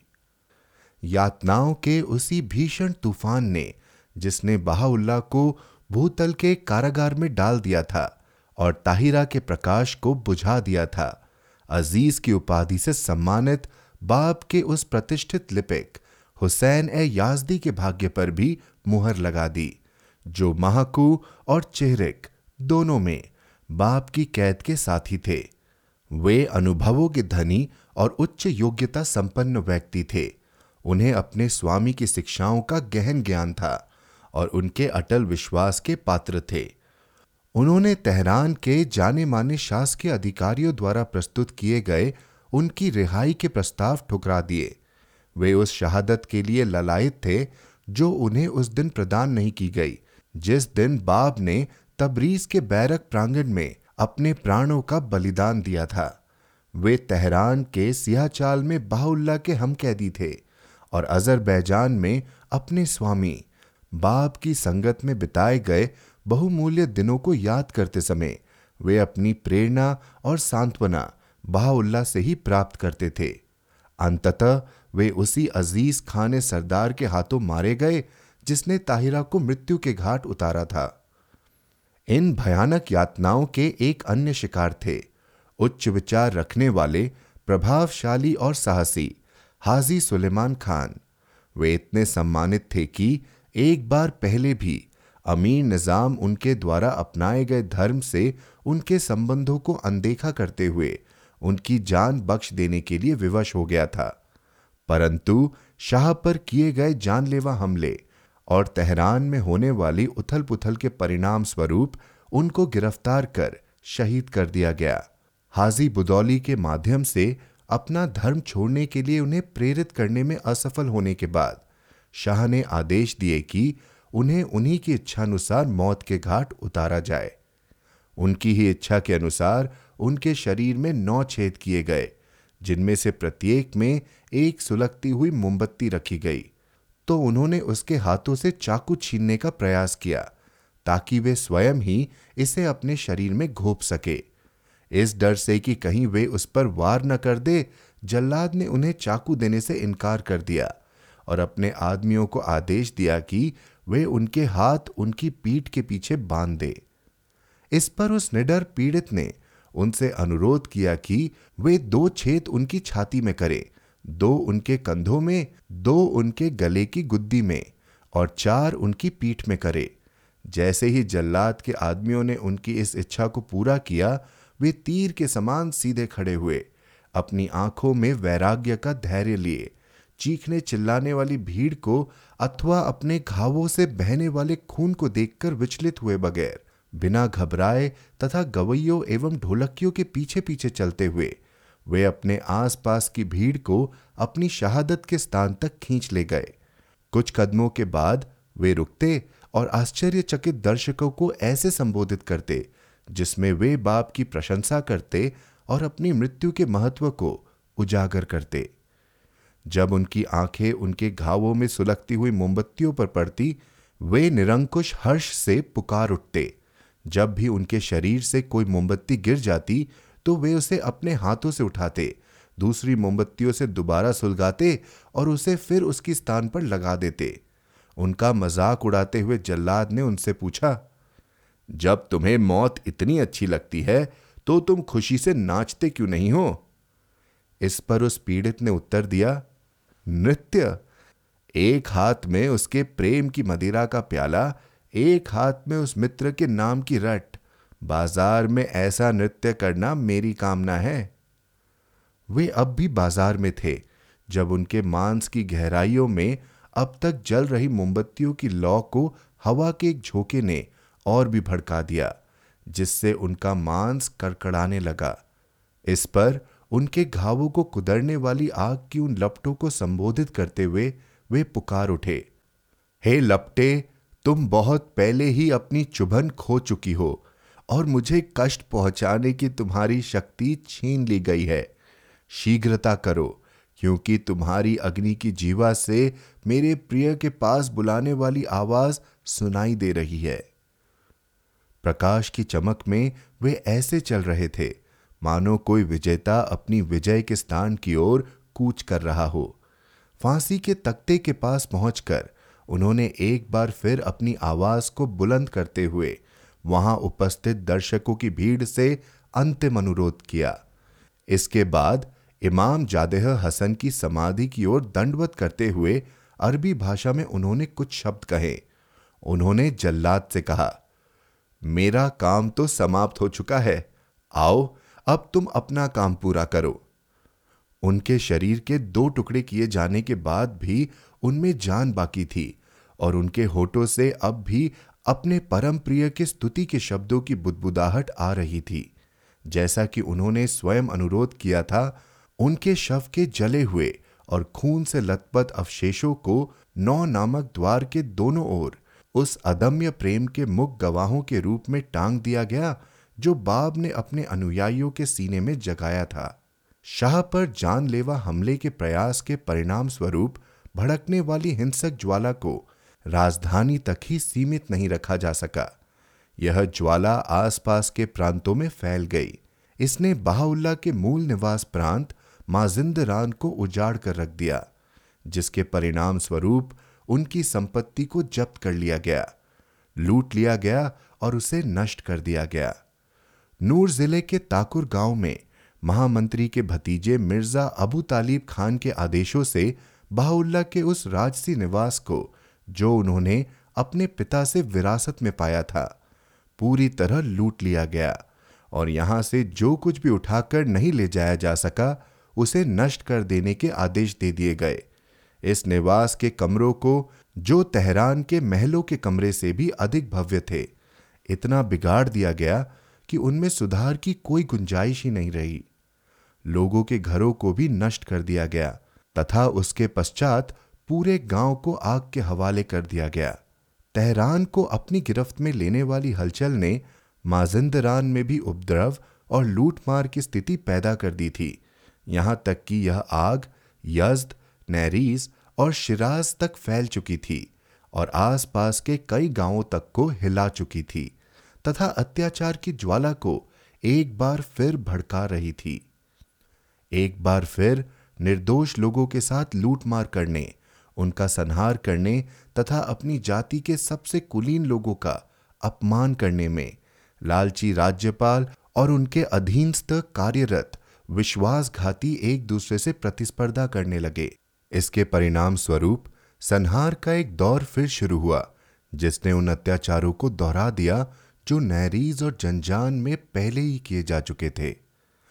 हमारे धर्म के जन्म और उत्थान के साथ जुड़े खूनी वृत्तांतों के एक इतिहासकार ने लिखा है कि, मेरी कलम उसका वर्णन करने में दहशत से रुक जाती है, जो उन बहादुर स्त्रियों और पुरुषों पर बीती। जंजान की घेराबंदी की दहशतों का वर्णन करने का जो प्रयास मैंने किया है, वह उन अत्याचारों की प्रत्यक्ष भयानकता के सामने फीका पड़ जाता है, जो कुछ वर्षों बाद नैरीज और शिराज में हुए। इस प्रचंड धर्मांतता के आवेग के शिकार बनने वाले कम से कम 200 लोगों के सिरों को कीर्चों पर टांगकर विजय के चिन्ह स्वरूप शिराज से आबादी लाया गया। चालीस स्त्रियों और बच्चों को एक ऐसी गुफा में कैद करके जलाकर राख कर दिया गया, जिसमें मिट्टी के तेल में भीगी हुई लकड़ियों के एक बहुत बड़े ढेर को आग लगा दी गई थी। तीन सौ स्त्रियों को बिना काठी के घोड़ों पर दो दो करके बैठाकर शिराज तक ले जाया गया। लगभग निर्वस्त्र करके उन्हें उनके पतियों, बेटों, पिताओं और भाइयों के शवों से अलग किए गए सिरों की कतारों के बीच से ले जाया गया। उनका अकथनीय अपमान किया गया। उनके द्वारा सहन की गई कठिनाइयाँ ऐसी थी कि उनमें से अधिकांश की मृत्यु हो गई। इस प्रकार एक ऐसा अध्याय समाप्त हुआ, जिसमें प्रथम बहाई शताब्दी का सबसे खूनी, सबसे दुखद, सबसे शौर्यपूर्ण काल अंकित है। उन घटनाओं से भरे और आपदाग्रस्त वर्षों के दौरान बहने वाले खून को उस विश्व व्यवस्था का उपजाऊ बीज माना जा सकता है, जिसकी उद्घोषणा और स्थापना वह शीघ्र ही प्रकट होने वाला, इससे भी अधिक महान प्रकटीकरण करने वाला था। उस प्रारंभिक युग के शूरवीरों, संतों और शहीदों जैसे श्रेष्ठ जनों की सेना को मित्र और शत्रु द्वारा समान रूप से दी गई श्रद्धांजलि, स्वयं बाहुल्ला से लेकर दूरस्थ देशों में बसने वाले सबसे निष्काम दर्शक, इसके जन्म के क्षण से लेकर वर्तमान दिवस तक, उस युग को अमर बनाने वाले कर्मों की महिमा के अनश्वर साक्षी हैं। किताब इकान में बाहुल्ला ने यह अद्वितीय साक्षी दी है कि उनके त्याग के ढंग पर सारी दुनिया आश्चर्य करती है। उनके कर्मों से मस्तिष्क चकित रह जाता है और उनके धैर्य तथा शारीरिक सहन शक्ति से आत्मा विस्मित रह जाती है। क्या किसी युग ने ऐसी गौरवपूर्ण घटनाएँ देखी है? और आगे, क्या आदम के समय से इस दुनिया ने ऐसी उथल पुथल ऐसी हिंसक हलचल देखी है। ऐसा लगता है जैसे केवल उन्हीं की सहनशीलता से धैर्य प्रकट हुआ है और स्वयं विश्वसनीयता केवल उन्हीं के कर्मों से उत्पन्न हुई है। प्रभु धर्म के शहीदों का विशेष उल्लेख करते हुए बाहुल्ला ने एक प्रार्थना में यह महत्वपूर्ण पुष्टि की है कि जो रक्त उन्होंने बहाया है, उसके कारण यह धरती अपनी सामर्थ्य के अद्भुत प्रकटीकरणों और अपनी प्रतापशाली सत्ता के रत्न समान चिन्हों से भर उठी है। शीघ्र ही जब निर्धारित समय आ पहुंचेगा, वह अपने शुभ समाचार प्रकट करेगी। ईश्वर के संदेश वाहक मोहम्मद का यह कथन, जो कुद्दुस द्वारा शेख तबरसी में अपने साथियों को संबोधित करते हुए दोहराया गया था, यदि उन शूरवीरों पर लागू नहीं होता, जिन्होंने अपने खून से सींच सींच कर उस प्रतिज्ञापित दिवस के आगमन का संकेत दिया था तो और किन पर लागू होता है? हाय, मुझे अपने साथियों के चेहरे देखने की कितनी इच्छा है। मेरे वे साथी जो दुनिया के अंत समय पर प्रकट होंगे। धन्य है हम, धन्य है वे, हमारी धन्यता से उनकी धन्यता अधिक महान है। कुफिया में अंकित तथा किताब इकान में बाहुल्ला द्वारा प्रमाणित की गई। और स्पष्ट भाषा में उस प्रतिज्ञापित कायम के प्रकट होने के चिन्ह निर्धारित करने वाली हदीस ए जाबीर नामक इस कहावत का तात्पर्य अन्य किससे हो सकता था? उसके दिवस में उसके संतों को अवनत किया जाएगा और उनके सिरों को उसकी प्रकार भेंट स्वरूप उपयोग में लाया जाएगा। जिस प्रकार तुर्कियों और डेलामाइटों के सिरों को भेंट स्वरूप उपयोग में लाया जाता है उनका वध किया जाएगा और उन्हें जला दिया जाएगा। और वे डरेंगे, भयभीत होंगे एवं निराश होंगे। धरती उनके खून से रंग जाएगी तथा उनकी स्त्रियाँ और बच्चे विलाप करेंगे और रोएँगे। वास्तव में यही मेरे संत होंगे। केडलस्टन के लॉर्ड कर्जन की लिखित साक्षी है कि बाबी इतिहास के खून से रंगे पन्नों को शानदार वीरता की कहानियाँ प्रदीप्त करती है। तेहरान के जल्लादों के सामने टिकने वाले और उन्हें चुनौती देने वाले साहस से अधिक श्रेष्ठ साहस तो स्मिथ फ़ील्ड की अग्नि ने भी उत्पन्न नहीं किया। अतः उस धर्म पथ के सिद्धांत, जो अपने अनुयायियों में इतना दुर्लभ और सुंदर आत्मत्याग जागृत कर सकते हैं, वे मामूली नहीं हो सकते। बाप के अनुयायियों की वीरता और शहादत अन्य कई ऐसे लोगों को आकर्षित करेगी। जिन्हें इस्लाम के समकालीन इतिहास में ऐसी कोई भी अद्भुत घटना देखने को नहीं मिलती। प्रोफेसर जे डार्मेस्टेटर लिखते हैं कि वह बाबियत जिसने पाँच वर्षों के अंदर स्वयं को फारस के एक छोर से दूसरे छोर तक फैला दिया, जो अठारह ईस्वी में अपने अनुयायियों के खून में नहा गया धीरे धीरे प्रगति कर रहा है और अपना प्रसार कर रहा है। यदि फारस के पुनर्जीवित होने की गुंजाइश है तो यह केवल इस नए धर्म के माध्यम से है। रेनान ने अपनी पुस्तक द रेनान ने अपनी पुस्तक द अपोस्टल में लिखा है। उसके लिए हज़ारों शहीद हो गए। शायद दुनिया के इतिहास में यह एक ऐसा समय था जिसका सानी कहीं और नहीं मिलता। जब तेहरान में इतनी बड़ी संख्या में बाबियों का कल्या, बाबियों का कत्लेआम किया गया हो। पूरब के एक लेखक प्रोफेसर इजी ब्राउन बताते हैं कि उत्साह, आस्था, उत्सुक भक्ति और आत्म और आदम्य वीरता की वह आश्चर्यजनक अभिव्यक्ति, एक ऐसे धर्म का जन्म जिसका इस दुनिया के महान धर्मों के बीच स्थान प्राप्त करना असंभव नहीं है। एक बार फिर उन्होंने लिखा, बाबियों को प्रेरित करने वाला उत्साह ऐसा है कि इसके प्रभाव में आने वाले लोगों का बड़ी प्रबलता से प्रभावित होना निश्चित है। वे जिन्होंने अपनी आँखों से नहीं देखा, भले ही मेरा विश्वास न करें, परंतु यदि एक बार यह उत्साह उनके समक्ष प्रकट हो जाए तो वे एक ऐसा मनोभाव महसूस करेंगे जिसे भूलना उनके लिए आसान न होगा। कोम्त डी गोबिनो ने अपनी एक पुस्तक में यह पुष्टि की है कि, मैं यहाँ तक स्वीकार करता हूँ कि बाबी धर्म की तरह कोई धर्म यूरोप में प्रकट होता तो मैं यह भविष्यवाणी करने में तनिक भी नहीं हिचकिचाता कि इतने उच्च विचारों वाले इस समूह के हाथ में एक निश्चित समय के अंदर सत्ता होगी, निश्चित रूप से शक्ति होगी। क्योंकि बाबी धर्म इतना हितकारी है, जो संपूर्ण आस्था, आदम्य उत्साह परीक्षित साहस और प्रमाणित निष्ठा का प्रतीक बन चुका है और हर वर्ग के लोगों का सम्मान प्राप्त करने की योग्य है और अपने विरोधियों को भयभीत कर चुका है। इसके अलावा परिवर्तन के लिए किए जा रहे अथक प्रयास लगातार अनुयायियों की संख्या हर वर्ग में बढ़ा रहे हैं।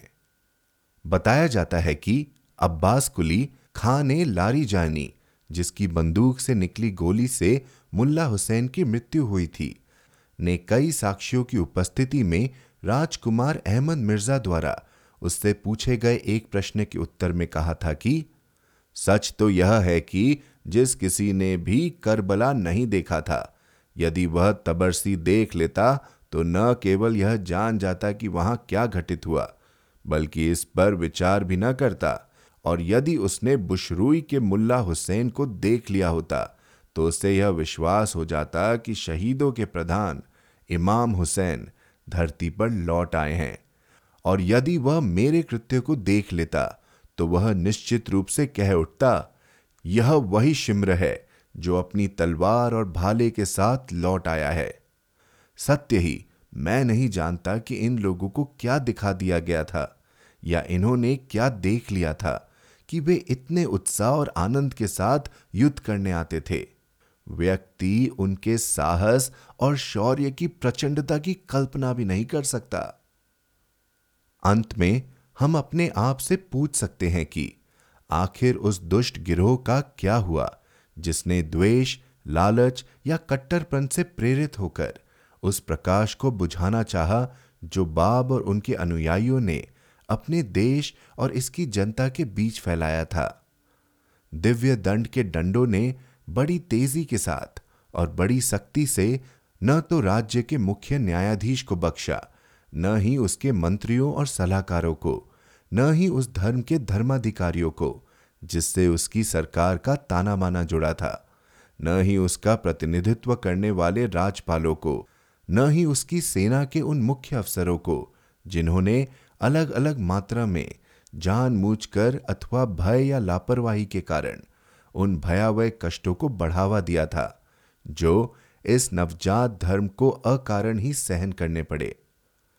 मोहम्मद शाह जैसा पक्षपाती और अस्थिर प्रकृति का शासक, जिसने एक बुरा चाहने वाले मंत्री के, जिसने एक बुरा चाहने वाले मंत्री के दुराग्रहों के सामने घुटने टेक दिए थे और बाप के उस अनुरोध पर ध्यान नहीं दिया था, जिसमें उन्होंने कहा था कि उन्हें राजधानी बुलाकर उनके धर्म के सत्य को प्रमाणित करने की अनुमति दी जाए। ऐसा शासक 40 वर्ष की कम आयु में ही दुर्भाग्य और बहुत सी बीमारियों का शिकार हो गया। और जैसा कि कयुमूल अस्मा के लेखक बाब ने सौगंध खाई थी, उस नर काग्नि में ढकेल दिया गया जो न्याय के दिवस में उसे अटल रूप से निगलने वाली थी।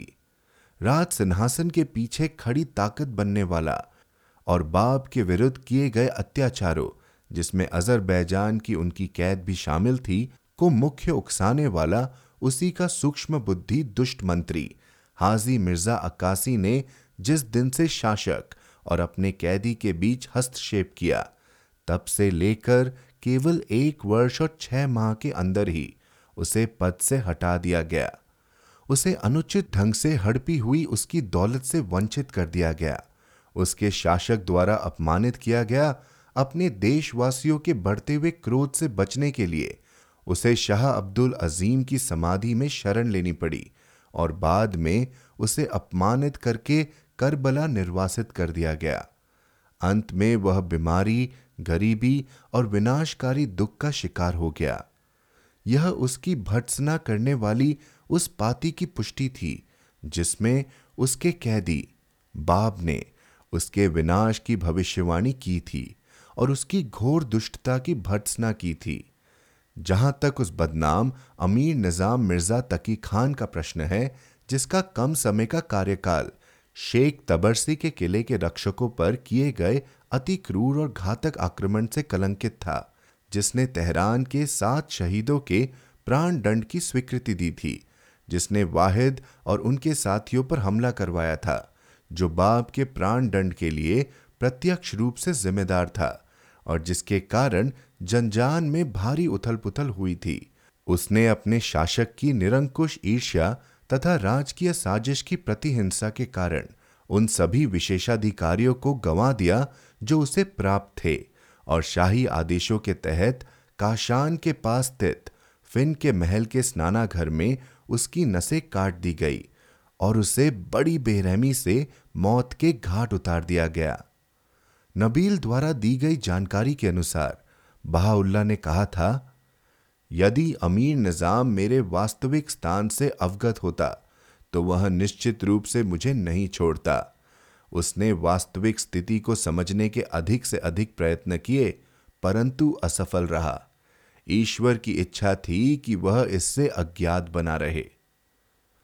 वह मिर्ज़ा आका खान, जिसने शाह पर किए गए जानलेवा हमले के प्रयास के परिणाम स्वरूप की गई निरंकुश क्रूरताओं में इतनी सक्रिय प्रतिभागिता निभाई थी, उसे उसके पद से हटा दिया गया और याजद में कठोर निगरानी में रखा गया। जहाँ उसने शर्म और निराशा में अपने अंतिम दिन बिताए। शिराज का राज्यपाल हुसैन खान, जो शराबखोर, अत्याचारी और बाप के साथ दुर्व्यवहार करने के लिए उठा खड़ा होने वाला पहला व्यक्ति था, जिसने सबके सामने बाप को भला बुरा कहा था और अपने सेवक को आदेश दिए थे कि बाप के चेहरे पर ज़ोर से वार करे। ऐसे राज्यपाल को न केवल वह भयानक विपत्ति सहन करने के लिए बाध्य होना पड़ा, जो इतने अचानक रूप से उस पर, उसके परिवार, उसके नगर तथा उसके प्रांत पर आ पड़ी थी, बल्कि बाद में उसे अपने समस्त प्रयासों पर पानी फिरता हुआ देखना पड़ा और मित्र एवं शत्रु दोनों द्वारा बहिष्कृत होकर अपने जीवन के शेष दिनों में तब तक गुमनामी की ज़िंदगी व्यतीत करनी पड़ी। जब तक कि वह डगमगाता हुआ अपनी कब्र तक नहीं पहुँच गया। वह खून का प्यासा शत्रु, हाजी बुद्दौली, जिसने निर्दोष और सुरक्षाहीन बाबियों का शिकार करने के लिए बड़ा श्रम किया था, स्वयं अपनी बारी में वह एक उपद्रवी के कोप का शिकार हो गया। उसकी संपत्ति छीन ली गई, उसकी दाढ़ी काट दी गई और उसे खाने को मजबूर किया गया। उसे काठी पहनाई गई और नकेल डालकर लोगों के सामने उसकी सवारी की गई। इसके बाद उसी की आँखों के सामने उसके घर की महिलाओं और बच्चों पर शर्मनाक अत्याचार किए गए। बार फुरुष का वह कट्टर भयानक, अति क्रूर और बेशरम मुजताहिद सैदुल उलेमा, जिसकी कभी न खत्म होने वाली शत्रुता ने तबरसी के शूरवीरों को इतना अपमानित किया था और उन्हें इतनी यातनाएँ दी थी कि अपने कुकर्मों को अंजाम देने के शीघ्र बाद, वह एक अजीबो गरीब बीमारी का शिकार हो गया, जिसमें उसे इतनी प्यास लगती थी कि बुझाई नहीं बुझती थी और इतनी ठंड लगती थी कि उसकी यातना को न तो वह शरीर में लिपटा हुआ गर्म फ़र्क कम कर सकता था और न ही उसके कमरे में लगातार जलाई जाने वाली आग की तपीश उसे बेचैनी से बचा सकती थी। उसकी मृत्यु के बाद किसी जमाने के उसके शानदार घर का ऐसा दुरुपयोग होने लगा कि उसी के नगरवासियों के लिए वह गंदगी का ढेर बन चुका था। माजिंदरान के निवासियों पर इस बात का इतना गहरा प्रभाव पड़ा कि एक दूसरे को भला बुरा कहते समय या श्रापित करते हुए वे एक दूसरे के घर के लिए उसी दुर्भाग्य की कामना करते थे, जिस दुर्भाग्य ने उस सैदुल उलेमा के घर को श्रापित कर दिया था। वह झूठा और उच्चकांक्षी महमूद खान कलंतर जिसकी हिरासत में ताहिरा को उनकी शहादत से पहले रखा गया था। नौ वर्ष बाद अपने शाह के क्रोध का शिकार बन गया। उसके पैरों को रस्सियों से बांधकर उसे बाजारों से घसीटते हुए नगर द्वार के बाहर ले जाया गया और वहाँ उसे फांसी पर लटका दिया गया। मिर्ज़ा हसन खान जिसने अपने भाई अमीर निज़ाम के आदेशों पर बाप को मौत के घाट उतारकर एक ऐसा कृत्य किया था जो क्षमा के योग्य नहीं था। वह अपने इस कृत्य के दो वर्षों के भीतर ही एक भयानक सजा का शिकार बना, जिसके परिणाम स्वरूप उसकी मृत्यु हो गई।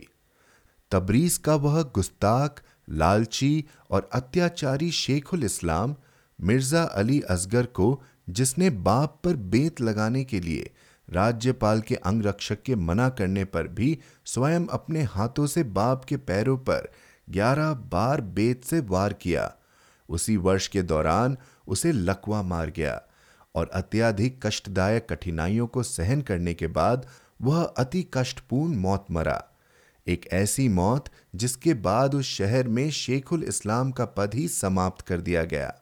वह अहंकारी और विश्वासघाती मिर्ज़ा अबू तालिब खान को, जिसने महामंत्री मिर्ज़ा आका खान की संयम से काम लेने की सलाह को अनदेखा करते हुए ताकुर गाँव को लूटने और आग लगाने तथा बहाउल्ला के निवास को नष्ट करने के आदेश जारी किए थे, एक वर्ष बाद उसे प्लेग हो गया और उसके निकटतम रिश्तेदारों द्वारा भी बहिष्कृत होकर बड़ी ही घृणास्पद स्थिति में समाप्त हो गया।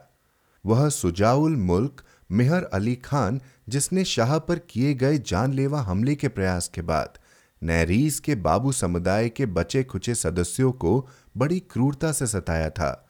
अपने ही पोते की साक्षी के अनुसार वह बीमार पड़ गया और गूँगा हो गया। उसका गूंगापन उसकी अंतिम घड़ी तक उसे पीड़ित करता रहा। उसका साथी मिर्ज़ा नईम कलंकित हो गया। उसे दो बार भारी जुर्माना भरना पड़ा। उसे पद से हटा दिया गया और चुन चुन कर यातनाएँ दी गई। सैम खान और उसके आदमियों को बाप के जीवन का अंत करने के दुस्साहस से बचाने वाले चमत्कार का उपहास करते हुए, जो पलटन सैम खान और उसके आदमियों का स्थान लेने के लिए स्वेच्छा से आगे आई और जिसने बाप के शरीर को गोलियों से छलनी कर दिया था। अर्दबिल और तबरीज के बीच उसी वर्ष आने वाले एक भयंकर भूकंप में उस पलटन ने अपने 250 सैनिक और अधिकारियों को गवा दिया। दो वर्ष बाद पलटन के शेष 500 सैनिकों और अधिकारों को बगावत के जुर्म में, तबरीज में बड़ी बेरहमी के साथ गोलियों से भून दिया गया और उनके खुले एवं छलनी शवों को देखकर लोगों को उनके अमानवीय कृत्य की याद आ गई तथा उनकी निंदा और आश्चर्य में ऐसे शब्द कहे गए कि वहाँ के जाने माने मुजतहीद को उन्हें दंड देकर चुप कराना पड़ा। बाप की शहादत के छह साल बाद मुहम्मा रिह में अंग्रेज़ नौसेना द्वारा की गई बमबारी के दौरान इस पलटन के मुखिया, आका जान बेग की मृत्यु हो गई। बाब और उनके अनुयायियों के विरुद्ध किए गए अपराधों में सक्रिय भूमिका निभाने वालों पर ईश्वर का वह न्याय जो इतना कठोर और अपने कोप में इतना भयंकर था उस जनता के साथ अपने व्यवहार में भी कुछ कम कठोर नहीं था, जो ईसा मसीह के जमाने के यहूदियों से भी अधिक कट्टर थी, जो अपनी अज्ञानता, अपनी भयंकर धर्मांधता, अपनी स्वैच्छिक भ्रष्टता और पाश्विक क्रूरता के लिए बदनाम थी और जो लालची, लोभी, स्वार्थी और कायर थी। अपनी सेवा काल के अंतिम दिनों में स्वयं बाब ने दलाइल ए साबिह सात प्रमाण में जो लिखा है, उसी को उद्धृत करने से बेहतर मैं और कुछ नहीं लिख सकता। इस प्रकटीकरण के प्रारंभिक दिनों को याद करो। हैजे से मरने वाले लोगों की संख्या कितनी बड़ी थी। वास्तव में यह इस प्रकटीकरण की अनेक विलक्षणताओं में एक थी। फिर भी इसे कोई नहीं समझ पाया। चार वर्षों तक शिया मुसलमानों को दंडित किया जाता रहा। परंतु इसके संकेत को कोई नहीं समझ सका।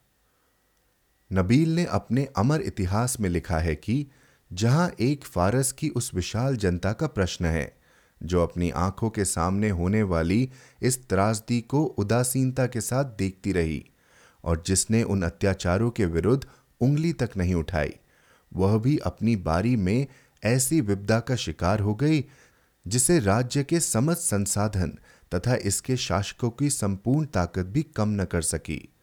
जिस दिन से आक्रमणकारी का हाथ बाप की ओर बढ़ा, तब से एक के बाद एक कोप ने उस अकृतज्ञ जनता का जैसे दम ही घोट दिया और उन्हें राष्ट्र स्तरीय दिवालियेपन के नज़दीक लाकर खड़ा कर दिया।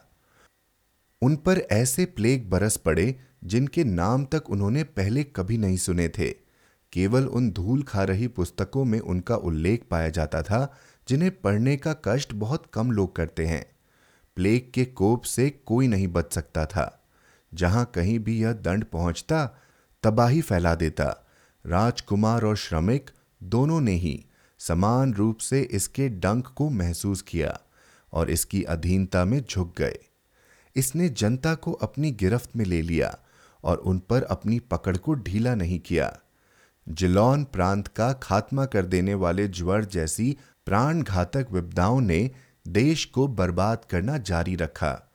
इतनी दुखदायी विपत्तियों के बावजूद इन भ्रष्ट और आस्थाहीन लोगों की बर्बादी के बाद भी ईश्वर का कोप नहीं रुका। इसने उस देश की धरती पर सांस लेने वाले प्रत्येक जीवित प्राणी पर अपना प्रभाव डाला। इसने वनस्पति और पशु दोनों को ही समान रूप से पीड़ित किया। और लोगों को अपनी विपत्ति की विशालता का एहसास करा दिया। सूखे के कारण इसके उस त्रास के भारी बोझ में और भी वृद्धि हो गई, जिसके कारण लोग करहा रहे थे। भुखमरी की काली परछाई उनका पीछा करती रही और धीमी चाल से निकट आने वाली कष्टदायक मौत उनकी आँखों के सामने मंडराती रहती थी। जनता और सरकार दोनों ही समान रूप से उस राहत को तरसने लगे जो उन्हें कहीं नसीब नहीं हो रही थी। उन्होंने संताप के प्याले को उसके तलछट तक पी लिया था, परंतु वे उस हाथ से अनभिज्ञ रहे, जिसने उसे उनके होठों तक पहुँचाया था। और उस व्यक्ति से अनजान रहे, जिसके कारण उन्हें ये घोर कष्ट दिए जा रहे थे।